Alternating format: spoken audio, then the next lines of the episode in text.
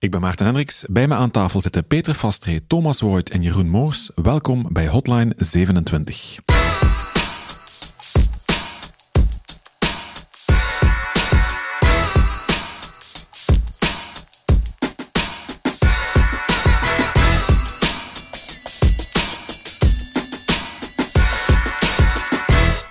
Vier griezels aan tafel. We gaan griezelen. Hostingdisasters. Mijn tijd bij level 27, en dan spreek ik over de donkere middeleeuwen, waren daar ook hostingdisastertjes. Ja, voor ons was dat... Waren dat toen grote disasters? Toen was dat gigantisch. Niet te overzien. Ja, en als we daar dan achteraf op terugkijken, waren dat toch maar kleine disasters. Gewoon omwille van het feit dat we toen nog niet zoveel klanten hadden. En we nog niet zoveel wisten. Jij kende veel, maar ik deed maar alsof. Ja, bij u was de paniek wel heel groot altijd. Ja, inderdaad. Ja. Dat weet ik wel. Ja. Ondertussen ken ik al wat meer. Als zo'n dingen fout zouden gaan op de schaal van toen, nu... zou ik dat wel kunnen managen, maar ik weet als Peter dan op vakantie ging en ik moest alleen achterblijven, dan was het altijd Halloween. Ja, ik ging wel eens op vakantie. Hè. Ik ging al een keer zeilen en ik ging alles weg. Maar ja, dat was inderdaad zo. Ja, er gebeurde altijd wel iets. Hè. Ik herinner me nog een keer dat een FTP-account van een klant gehackt was. Ja. Hij niet echt gehackt, dat was gewoon die zijn paswoord stond ergens op internet. En in die tijd hadden we onze webserver nog zo ingericht dat de groep mensen kon schrijven op websites van anderen. Dat is een beetje dom. Zeer professioneel waren we toen. Ja, misschien niet echt, maar dat was in het begin zo, ja. En ik denk dat de standaard servers ook wel echt zo stonden, maar ja, goed, dat hadden we wel heel snel door dat dat geen goed idee was. Want dan hadden we al onze klanten die van die mooie plaatjes, mooie tekeningsjes in hun website hadden. En dan mochten we dat s'nachts een keer allemaal terugzetten uit onze backups. Ja, ik weet, ik was toen op bezoek en...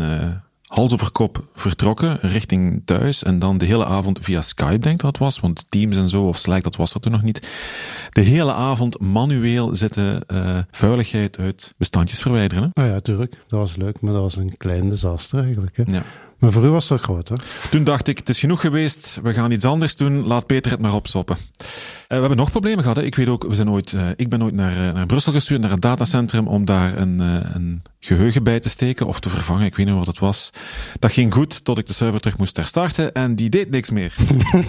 Toen ben ik nog moeten komen, want Maarten was helemaal in paniek. Die server die deed niks meer. Ik zie hem daar nog zitten met die server op de vloer voor me. Die deed gewoon kapot, niks meer. Weet je nog wat er toen fout gegaan is? Ja, dat weet ik veel. Status, elektriciteit of zoiets. Ja, je weet dat niet, hè? Nee. Mm-hmm.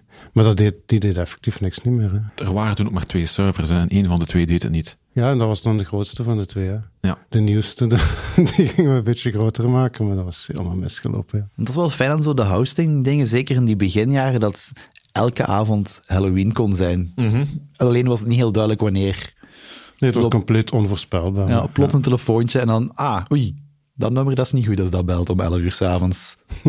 Nee, en ik kende toen gewoon te weinig daarvan, dus ik moest altijd richting Peter kijken. En Peter keek ook af en toe richting Thomas, denk ik al, hè? Ja, dat gebeurde soms.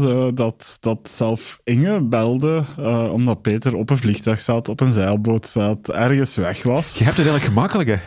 Nee, ik had het niet zo gemakkelijk. Want, ik had er toch ook wel stress van, hoor. Als ik aan de check-in van een vliegtuig stond, dat ik... wat gaat er nu weer misgaan? Dus het was precies altijd op dat moment. Hè. Het gebeurde altijd op de minst passende momenten. Het is ook typisch als je... Eén avond beslist, ik ga mijn laptop niet in de auto leggen, die ligt daar eens boven, ik ga hem niet zoeken, en dat je vertrekt zonder laptop, altijd die avond. Ja. Ik herinner mij zo'n verhaal dat ik na lange tijd een keer op vakantie ging, een weekendje naar Berlijn, en de eerste avond was een succes, geen speciale dingen. De tweede avond om 11 uur belt er iemand die zegt, ja, er is op de ring in Brussel een auto tegen een verlichtingspaal gereden, en daardoor is er een stroompanne. En blijkbaar is de generator in het datacenter niet gestart. En dus alle klanten offline. Oh, jezus. En daar kun je nog zelfs niks aan doen? Nee, wel? Inderdaad. Nee. En dat was dan ook nog het begin van een disastertraject. Want als de stroom ene keer geen zin heeft om helemaal te doen wat hij zou moeten doen, dan doet hij dat blijkbaar meermaals. Dus dat was een periode van om de 2-3 weken plots geen stroom. En dan naar het datacenter rijden, in het donker daar wat rondwandelen. Kijken hoe de elektriciens aan kabels prutsten. En dan met veel vloeken vaak. Dan wel teruglevende zaak kregen. Maar dan was het wel altijd heel spannend als je naar huis reed. Wanneer moet ik weer terugkomen? En dat datacenter van in Vilvoorde in de kelder, ja, ze hebben daar ooit, los van de stroompannen, ook eens per ongeluk 400 volt op alle circuits gezet. Dat waren niet de sterkste zetten. Meer is meestal beter, maar in dit geval niet. Ik denk dat datacenter ook niet meer bestaat. Hè? Of, nee, het is een tijdje Datahouse. Ja, dat... Dus toen dat Proxima Scala het overgenomen had, heeft het nog even bestaan. Dan is het verkocht aan een Nederlandse partij, Datahouse, die van heel snelle raceauto's hielden, maar een geld beter in datacenters had gestoken. En dan is het ten onder gegaan aan financiële problemen. Ja, ik word straks ook nog soms wakker, badend in het zweet, als ik denk aan datacenters. Peter? Dat neem ik aan. Ja, Webbel, dat is ook een tijd, dat is van na mijn vertrek. Ja, dat is Jeroen zijn hostingbedrijf dat ik toen gekocht had. Ik dacht ook eens, ja, laten we dat eens proberen. Hè. Ja, en ik heb zeker ook... Dus het Scarlet-verhaal komt uit de Webbel-tijd. Maar ik herinner me ook nog daarvoor, nog veel eerder, dat we ook... ik ben op dezelfde manier begonnen met één servertje in Amsterdam. Het is altijd Amsterdam. Ja, dat was blijkbaar in die periode begin 2000. Was dat de place to be. Een probleem in een server, in het datacenter, en dan in de auto stappen. En... echt een hele dag onderweg zijn in Amsterdam, want het verkeer in Nederland durft soms echt in de knoop te draaien. En dan 6 uur later pas in het datacenter aankomen, om daar dan gewoon op een knopje te gaan duwen. Ja, dat zijn niet zo'n ideale scenario's. Er bestaat nog zoiets als remote hands. Dus dan kan je iemand inhuren die op dat knopje gaat duwen. Was dat toen ook al? Dat was toen ook al wel, maar ik denk dat dat niet voldoende was op dat moment om dat probleem op te lossen. Dit is fout. Ja, er belde iemand. Hosting disaster. Ja. Gelukkig zijn we daar aan voorbij. Maar ik moet ook wel toegeven dat ik koude rillingen krijg als ik terug aan dat soort verhalen denk. Ja, ik probeer niet meer in dat datacenter te zijn. Ik wil er gewoon niet meer. Ik wil het gewoon niet meer. Thomas mag dat doen. Die houdt er wel van. Dat is licht overdreven. Moet je dikwijls naar een datacenter gaan? Nee, de laatste jaren valt wel mee. Het is eigenlijk gek hoe groter onze infrastructuur geworden is, hoe minder dat we daar aanwezig zijn. Dat speelt ook... Ja, apparatuur is betrouwbaarder geworden, denk ik. Dus een geheugenlad die kapot gaat... Vroeger, als we kijken naar die server die jullie ooit hadden... Ja, geheugenlad kapot, server doet niks meer. De dag van vandaag is zo'n systeem veel intelligenter. Die herstart zich en die verwijdert eigenlijk de defecte geheugenlad automatisch... en start terug op met iets minder aan geheugen. Maar je ziet toch wel dat... servervendoren ook wel evoluties hebben gemaakt, waardoor dat minder noodzakelijk is om altijd maar fysiek aanwezig te zijn. Ook iets zoals IPMI of BMC of eigenlijk een out-of-band managementoplossing voor jouw systeem zit eigenlijk overal standaard in, waardoor dat je zelf het scherm en het toetsenbord van op afstand kan overnemen. Dus eigenlijk komen we minder en minder in ons datacenters de dag van vandaag. Ook disken, vroeger veel magnetische disken. Vandaag zijn de SSD's, die gaan ook kapot, maar het is toch veel minder. Mm-hmm. En meestal gaan ze niet kapot voor het einde van hun leven. De datacenters zelf zijn ook iets beter geworden. Hè? Dus datacenters waar om de 3 weken de stroom uitvalt... Gelukkig. Ja, dat is toch wel iets minder. Hè? Als je ze een beetje fatsoenlijk selecteert natuurlijk. Maar dat is ook wel iets professioneler dan 20 jaar geleden natuurlijk. Het hangt sterk af van de speler. En zeker, ja, het gebeurt wel iets dat er is iets in brand vliegt. Hè. We hebben zo in Gent een datacenter gehad waar dat ze een rek hebben moeten buiten trekken dat volledig zwart verkoold was. En daar zaten spullen van jullie in? Nee. Het was van een van onze concurrenten. Je wenst dat niemand toe. Eerlijk gezegd, maar de dag van vandaag zou dat eigenlijk niet meer mogen voorkomen. Maar je hebt toch gedacht, ja, sowieso. Dat wij het niet zijn. Een brand, denk ik, is echt wel... Een brand die echt... doorgaat, zijn er niet geblust wordt door het datacenter zelf. Ja, kijk naar OVH van denk ondertussen ettelijke maanden geleden. Een jaar bijna ongeveer. Ja, dat duurt, daar bekom je niet zomaar van. En zeker dan in onze business.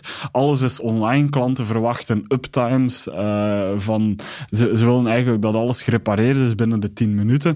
Ja, een brand is zeer impacterend. Je moet hardware gaan zoeken, je moet een nieuw datacenter gaan bouwen, want ja, dat gebouw, als daar brandschade in is, het is niet dat je zomaar een uur later terug servers daar kan binnen doen. Dus ja, dat is sowieso iets wat je als bedrijf nooit wilt meemaken. Brand is het ergste wat u kan overkomen, veronderstel ik. Hè? Dat is het grootste desaster. Maar we hebben gelukkig... wij hebben veel dingen bijgeleerd, maar de datacenters zijn natuurlijk ook wel geëvolueerd. Als je een deftig datacenter hebt met gasblossing, dan is een brand in principe zelfs ook weer wat meer gecoverd. Dus wij hebben veel rampen meegemaakt, maar gelukkig de mensen rondom ons ook. En we hebben allemaal daar wel wat uit geleerd, denk ik. Ja, ik denk, als we gaan kijken naar de datacenters die nu op de Belgische markt nog actief zijn, de grote spelers, ja, beide hebben al eens een behoorlijk power outage meegemaakt. En daarachter nooit meer. Bij een LCL is het iets gebeurd dat er een lichte overbelasting was. En dan heeft de datacenter 8 uur of zo zonder stroom gezeten. Dan praten we over lang geleden, de tijden waar Netlog nog een relevant gegeven was. Ja, dat is iets... Interaction heeft het ook voor gehad. Daar was het geen overbelasting. Daar was het eigenlijk gewoon de generator die uitstond, die na een onderhoud niet meer terug aan is gezet geweest. Stroom valt weg, UPS neemt perfect over. Maar ja, die generator start niet en dan gaat het licht uit op een bepaald punt. Ja, zij leren daar toch ook uit. Maar dat zijn dingen waar jullie eigenlijk geen verantwoordelijkheid in hebben, of wel? Je moet het partners. Dat wel. Is heel belangrijk. Je hebt een goede partner gekozen, het gaat dan toch mis, dan is het ook gewoon zitten en wachten tot het terugwerkt. Ja. Nerveus zitten en wachten tot het werkt. Klanten helpen. Klanten proberen op een andere manier te helpen. Hè. Ondertussen maken we niet meer gebruik van 1 datacenter, maar we hebben 2 datacenters. Dus we zouden zelf wel wat dingen kunnen ondernemen om... daarop in te spelen. Maar het is inderdaad...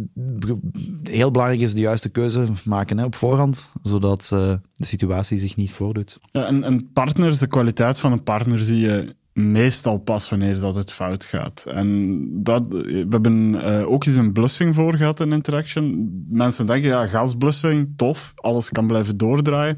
Ja, spijtig genoeg werkt het ook niet echt zo. En een blussing is heel impacterend, ook voor de omgeving die binnen staat, omdat dat komt met een reusachtige druk binnen, al dat gas.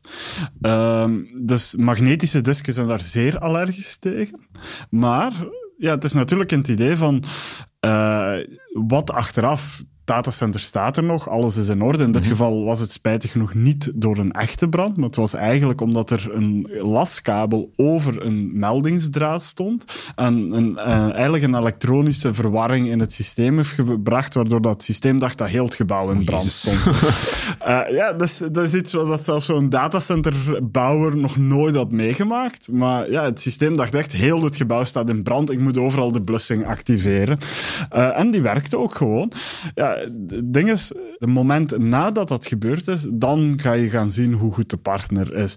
In dit geval was het bij Interaction en ja, zij hebben zelf begeleiding aangeboden, want ja, je mag niet psychologisch. Uren... Nee, voor de persoon die binnen was gebleven wel. Daar hebben ze zelf een aanbod gegeven om met de taxi naar huis te brengen. Ja, die persoon in kwestie, geen idee hoe, maar heeft het alarm genegeerd. En ik kan je zeggen, als een alarm afgaat in een dataruimte, dat is luid.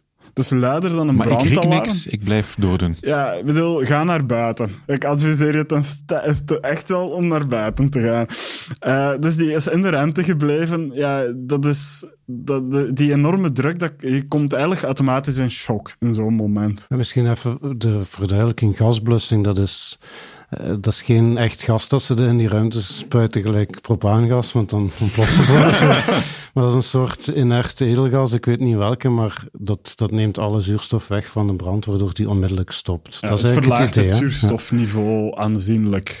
Dus het reageert eigenlijk met de aanwezige zuurstof, haalt de zuurstof eruit, waardoor dat, voordat er ook maar een vlam is eigenlijk het smeulen of de rookontwikkeling wordt eigenlijk dan al stopgezet. En het idee is, in vergelijking met de schuimblussing van vroeger, is een gasblussing zou minder schade veroorzaken. Dat is het idee achter een gasblussing. Maar heel belangrijk bij zo'n systeem is dat ook altijd getest wordt. Dus een degelijk datacenter doet controles en testen op de generatoren en ook op de blusinstallatie.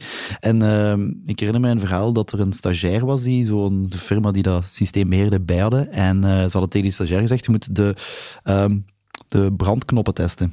En zo gezegd, zo gedaan. En de knop werd ingedrukt en de knop werkte. En alles werkte. Ja, en de hele gasinstallatie ging in gang en...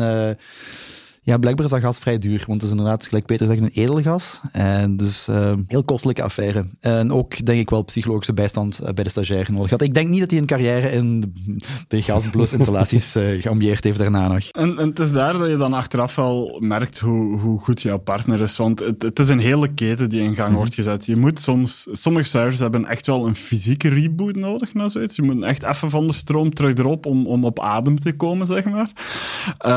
En ja, het is niet dat je gewoon de deur openzet van jouw datazaal en zegt, trek je plan. Het is belangrijk de mensen te begeleiden, want ze mogen maximum 10 minuten of zoiets binnen zijn na een blussing. Het moet helemaal verlucht worden, de ruimte. Die gasflessen moeten terug opgevuld worden. Dus dat is een hele opeenvolging van acties die in gang moet gezet worden. En daar zie je toch wel grote verschillen binnen de datacenters. Oké, luisteraars, tijd voor de popcorn, want 2013 is het hier misgegaan. Ja, storage. Het is altijd een probleem. Ja, ik herinner mij dat nog alsof het gisteren is. Ja, dan wordt Peter badend in het zweet wakker. Ja, toen, meestal blijf ik wel kalm, maar dat was toch een moment dat we al een beetje aan het groeien waren en toch wel wat klanten hadden die belangrijk waren. Niet dat ze in het begin niet belangrijk waren, maar ja, toen begonnen wij toch wel te groeien. Dus we waren nog niet wat we nu zijn, maar toen hadden we toch al wat klanten. En op een donderdagnamiddag was alles ineens offline weg. Gedaan. Er waren geen virtuele servers meer. Ineens waren ze weg. Het was kapot. Ja. En toen had ik het ook even niet meer. En toen was er Thomas gelukkig wel. Solaris draaiden we toen nog op ons storage niveaus. Dat was ZFS in combinatie met iSCSI. Ja, en op die moment kwamen we zo wel aan de limieten van die commercie, dat die platformen echt goed konden verwerken. Ja, op een bepaalde dag stopte het met werken. Het werd zo traag dat eigenlijk je hebt daar zoiets een time-out in iSCSI zetten en dan zegt hij van hey, die disk, die reageert niet, ik ga die weggooien. Niet zo'n goed plan. Als daar echt servers op draaien. Dus alles komt in read-only. Daar was dan nog ergens een bugje, waardoor dat de data ook nog eens corrupt was. En dan is het nachtje doorwerken. Ja, die waren echt kapot, die virtuele schijven in feite. De machines hadden, doordat het zo traag was de time-out, was dat 2 minuten of zoiets, die was gepasseerd. En iSCSI had gezegd, ja, die disk is weg. Gewoon kapot. En we kregen die servers ook niet meer opgestart, want die waren gewoon niet... Ja, die waren er niet meer. Die disken waren kapot. Dus je startte zo'n ding op en die zei van... ja, system corrupt, press any key to repair, maar natuurlijk... Er is geen any key. Dat was de any key, die vonden we niet. Maar, ja, en toen draaiden we ook als backup platform nog Bacula. Je had wel een backup. Ja, gelukkig. Dat is altijd iets waar Peter heel... strikt en stipt in is geweest. Ik heb in mijn verleden wel nog wat disasters waar een backup handig had geweest. Ja, Peter is daar altijd wel heel strikt in geweest en ook goed zo. We hadden backups van alles. Maar ja, toen was er nog Bacula. En Bacula, ja, dat is een soort... Dat is een systeem dat alle files scant op de server en gaat kopiëren naar ergens anders. De naam had misschien wel iets kunnen weggeven. Bacula, het klinkt wel heel Halloween-achtig. Ik zou... ja, voorzichtig geweest zijn als ik die tool had gekozen. Bacula dan. Ja. Dat was zelfs gebouwd voor met tapes te werken. Ja, inderdaad. En dat is ook de tijd. Backups toen hadden we al ettelijke terabytes en dat was al zeer veel. Maar ik herinner me eens dat we het 70 VM's of zo moesten restoren vanuit de backups. En ja, dat duurde ook gewoon, want ja, je zit daar met een aantal backup servers en die beginnen dus gemaakt nieuwe virtuele machines aan en dan moeten die backups gaan restoren. Daar zijn we toch wel meer dan een nachtje zoet mee geweest. Jij? Ja, maar wacht je met een aantal of was alleen... Het was Peter en ik voornamelijk. Ik denk Gijs was er toen ook wel nog bij, maar ik herinner me niet meer... Maar je hebt toch iemand ingehuurd toen? Nee, daar komen ze zo dadelijk op. Ah, okay. Maar toen hebben we met ons tweeën heel hard de nacht doorgewerkt. En ja, dat is allemaal leuk, de nacht doorwerken. Maar ik werkte toen nog bij een grote enterprise hoster in de HP. En Peter moest morgens klanten helpen. Ja, dat was toch even doorbijten die week. Om terug een beetje op positieve te komen. Dat kan ik me voorstellen. Maar 's morgens was het dan... wel zo goed als in orde. Zo goed als, ik denk, mailserver was altijd het grootste probleem. Hè. Mailserver had heel veel kleine bestanden en die restores die duurden eeuwig. En ja, mail is iets waar je niet... de klanten voelen dat heel snel als je aan een mailomgeving bezig bent. Ja, ik denk dat de mail ergens in de voormiddag in orde gekomen is. De klanten, de websites, die hadden tegen de ochtend wel terug online. Maar de mail heeft tot, ik weet niet, 10, 11 uur heeft dat geduurd, eer dat alle mailboxen terugwerkt en alle data terugstond. Positief, we hadden toen al 3 storage servers. Dus we hadden toen, dachten van, we restoren dat op die andere, geen disasters gebeurt, komt wel goed. Maar dan. Hoe lang heeft het geduurd eer dat de eerste klant in de leiding? Het was 's nachts, hè. Oké. Ja, ik denk, het is in de namiddag, denk ik, gebeurd. In de late namiddag, dan duurt dat 5 minuten of zo. Ja. En dan is de vraag van, ja, hoe lang duurt dat nog? Ja, we weten het niet. Ja, dus eerst analyse van het probleem, kijken van, ja, is het hardware, is het software? Dan die restores, ja, hoe lang duurt dat? Dat begint te lopen en daar staat de counterknop van zoveel files, van de zoveel gedaan, maar die snelheid is altijd zeer variabel. Dus altijd heel moeilijk om op te antwoorden. Maar dat was 7 februari 2013. En dan komt van een iedereen zit gezellig thuis en dan... Hetzelfde. Romantiek ten top. Opnieuw shit in de fan. 14 februari, inderdaad. We hadden al die machines gerestored op ons overlevende storage machines en we hadden ook wel... Dus we dachten van, ja, er is iets fout. Het is misschien wel overbelast geweest, die eerste. Dus hadden we restores gedaan op andere. Maar die nieuwe, die anderen waar we die restores op gezet hadden, die waren ook nieuwer en krachtiger. Dus we dachten, oké, die eerste, wat toen kapot was geweest, dat zal daar wel aan gelegen hebben. Hè. Nidus, die doen ineens identiek hetzelfde. En dus de machines die niet geïmpacteerd waren de vorige keer... Ja, die zijn bij deze crash dan wel geïmpacteerd geweest. Plus degene die we verhuisd hadden, waren ook weer geïmpacteerd. Hetzelfde verhaal. Nachtje doorgedaan, dan hebben we wel wat rondgezocht. Heb ik nog iemand meegebracht die ons heel goed geholpen heeft. Pieter op die moment was zeer broodnodig, want ik denk dat we op die moment beide toch wel zeer op ons limiet aan het leven waren. Toen was Gijs er ook bij, hè? Toen was Gijs en die heeft dan ook wel nog wat communicatie gedaan. En ja, al bij al...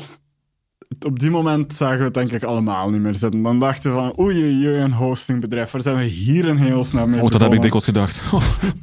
En mijn dochter die stond op om 7 uur 's morgens, die zegt, wat is hier eigenlijk aan de hand? Die zag die 4 mannen daar zitten.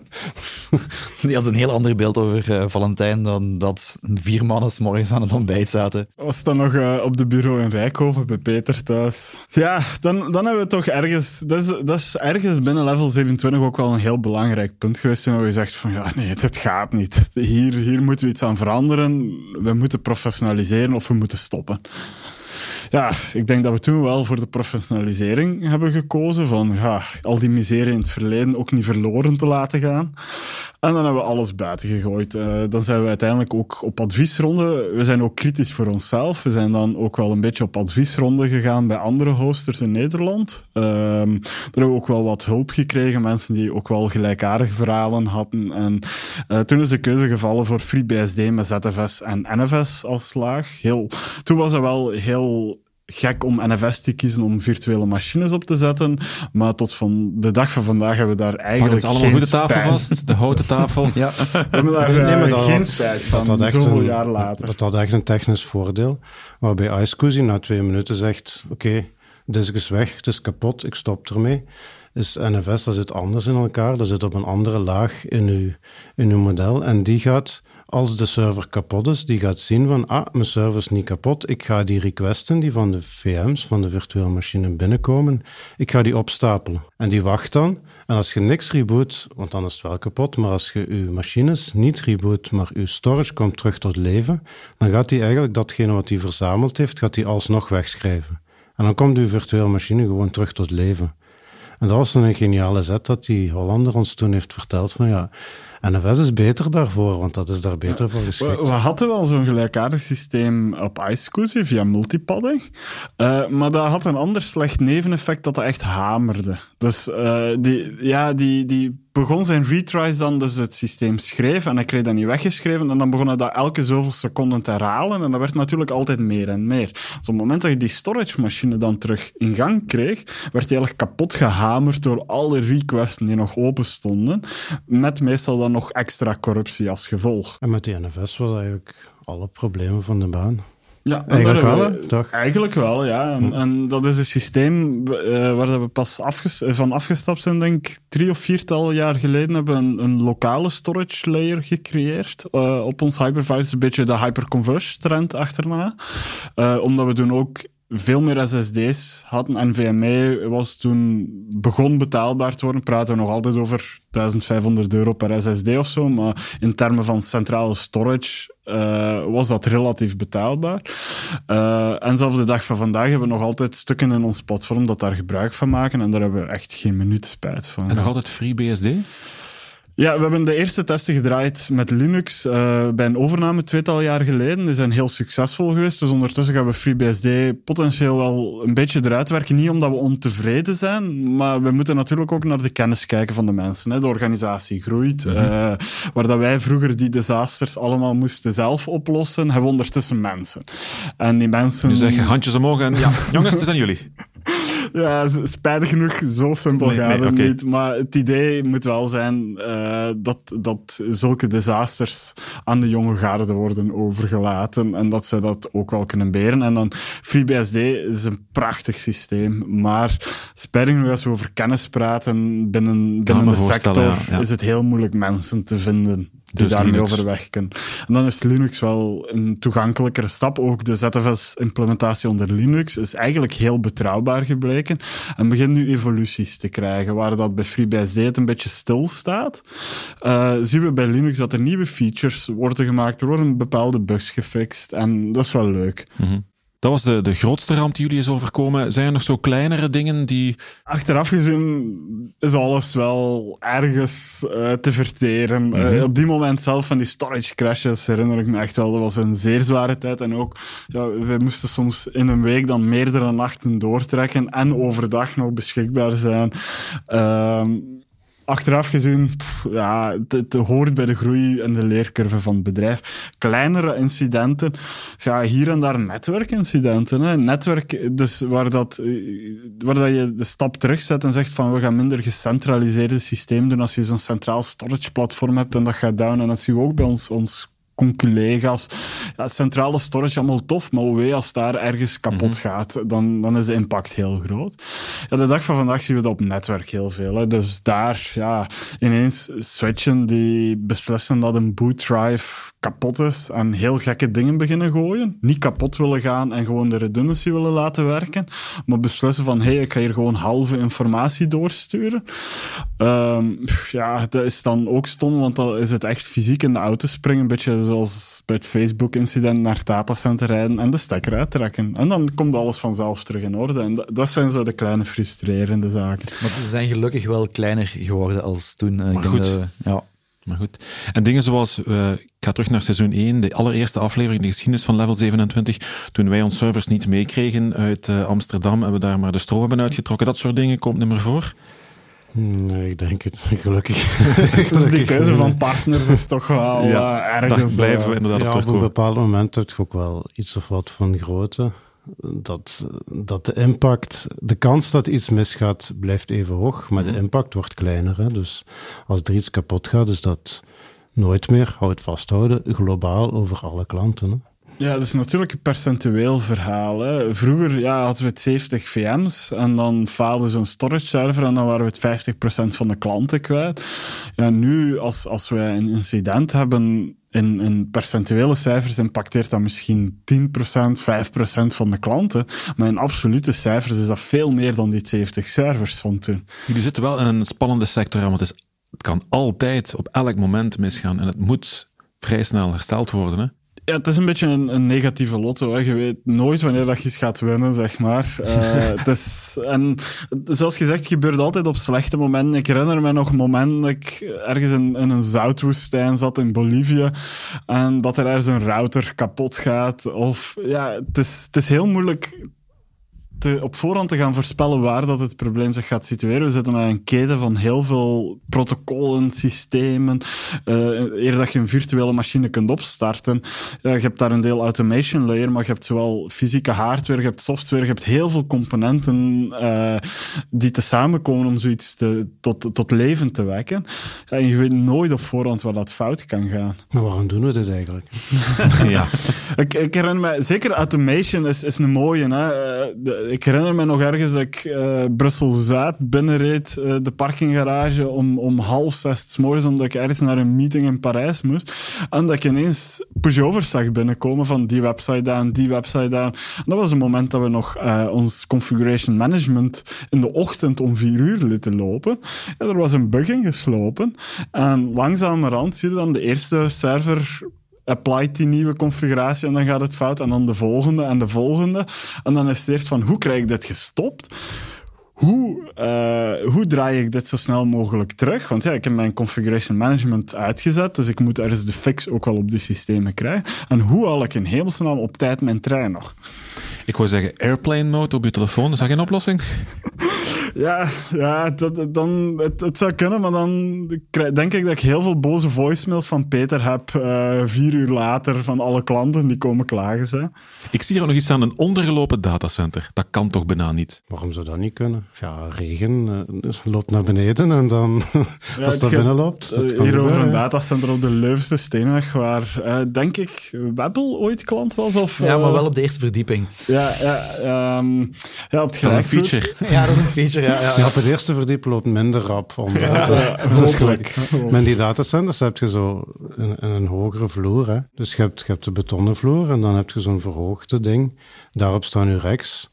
En ja, je ziet dat nog niet direct als dat daar onderin vol loopt. Hè. Maar daar liggen dus wel je stekkerdozen, zal ik maar zeggen, hè, met van die dikke kabels in. Dus dat is nooit goed dat zoiets onderloopt, nee. Ja, in dit geval situeert de datacenter zich op het laagste punt, denk ik, op de Leuwse steenweg daar. En ja, zij zetten normaal al schotten. Ah ja, dat is ook heel dom gemaakt. Die parking die gaat naar beneden en dan komt dat gebouw. En dan heb je daar zo'n loading bij. En daar staat dan zo'n waterdicht schot van, wat staat dat hier nu? Maar als dat dan vergeten wordt te zetten of zo, ja, dan... Ja, dan loopt het water binnen en op een bepaald punt is het voor de stroomkast ook te veel. En dat is effectief gebeurd? Ja. Het is een zeldzamer fenomeen dat er water in een datacenter komt. Er wordt ook wel wat planning gedaan dat die zich boven, eigenlijk boven de nullijn bevinden. Maar ja, regen heb je veel moeilijker in controle. En ook, het hangt een beetje van als alles geasfalteerd is rondom. En je hebt inderdaad zo'n loading bay die iets of wat ingezakt tegenover de rest van het straat. En je hebt dan nog eens cijfers op diezelfde begane vloer staan. Ja, dat is niet zo'n een goed design. Nu, sinds dat gebeurd is, het daar ook wel, praten we ook weer over 10 jaar geleden, is het daar ook niet meer gebeurd. Het datacenter zelf heeft ook wel nog een behoorlijke upgrade gekregen. Maar ja, koeling is ook zoiets wat toch meer fout gaat dan dat het goed gaat, dat het ineens te warm wordt in het datacenter. Dat hebben we spijtig genoeg toch ook wel een paar keer tegengekomen met het punt zelf. En het gaat hier over hetzelfde datacenter op de Leuwse steenweg, dat ze met de tuinslang op het dak over de airco's aan het spuiten waren, omdat de zon te veel... Ze kregen het gewoon niet meer gekoeld. En dan zie je ook wederom... En dat merkten jullie ook? Was inderdaad al het was warmer in het datacenter dan. Hè? Ja, dat was op de grafieken toch wel zeer, zeer goed te zien. Dat tijdens een zonnige dag werd het altijd al een beetje warmer. Maar ja, in België de laatste jaren zitten we sowieso in de zomer echt wel met lange momenten van hitte en veel zon. En op een bepaald moment was het gewoon te veel om het gekoeld te krijgen. En dan hebben ze daar echt gewoon met de tuinslang op het dak gestaan om toch de temperatuur naar beneden te krijgen. 1 jaar later hebben ze dan reusachtige investeringen gedaan en hebben ze ook reusachtige buizen aan de buitenkant van het gebouw. Ik dacht grotere tuinslangen, maar nee. Dat zijn die wat die airco-unit op de parking gezet hebben. Hè? Ja, inderdaad. Zo'n gigantisch ding op de parking erbij gewoon. Het is iets, ja... Het blijft erbij. De partner kiezen is heel, heel belangrijk. Ja, en ook wel weten dat de partner niet feilloos zal zijn. Het gaat altijd wel mis. Die bedrijven doen dat niet opzettelijk. Het is waar dat misschien 15 jaar geleden, als je een datacenter zette, de gemiddelde temperatuur in de zomer 26 graden was en dat je maximaal 2 dagen zon na elkaar had, is dat afgelopen jaren veranderd. Ja, dat datacenter is misschien niet gedesigned daarvoor. Partner heeft ook misschien meer IT-infrastructuur daarin staan dan dat hij origineel dacht. Het is heel moeilijk om de piek, het maximale te gaan bepalen van tot hoe ver moet je koelen. We zijn hier niet in de woestijn, dus ja, ergens moet je de grens wel leggen aan koelcapaciteit. Het kost ook allemaal geld. Maar wat je wel moet zien is, als het dan gebeurd is, hoe wordt het afgehandeld en wat zijn de acties die volgen? En het is daar waar dat de partner echt wel het onderscheid zal maken. Oké, het waren dan geen weerwolven of vampieren, maar het was toch, waren best akelige verhalen. Thomas, Jeroen en Peter, bedankt voor dit gesprek. Reacties op deze aflevering of vragen die komen bij ons terecht via podcast@level27.be. Tot binnenkort voor een nieuwe Hotline 27.